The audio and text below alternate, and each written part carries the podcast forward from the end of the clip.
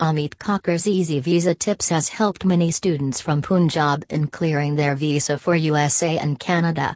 Below are the tips will help you to prepare for your interview for visa at USA or Canada embassies in India.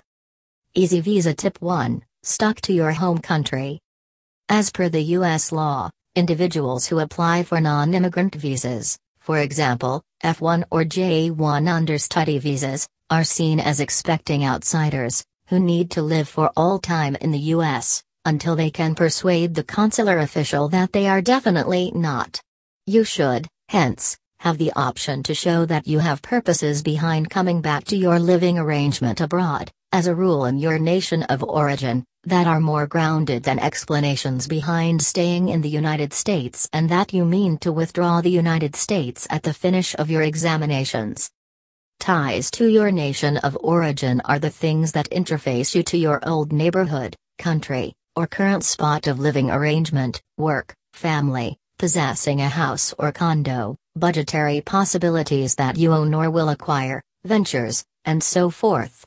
In the event that you are an imminent understudy, the talking official may get some information about your particular plans or guarantee of future work, family, or different connections, instructive goals, grades, long extend plans and vocation possibilities in your nation of origin.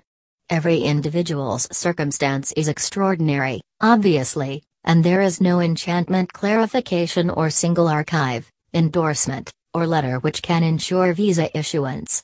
On the off chance that you have applied for the U.S. Decent Variety, Green Card, Lottery, you might be inquired as to whether you plan to move.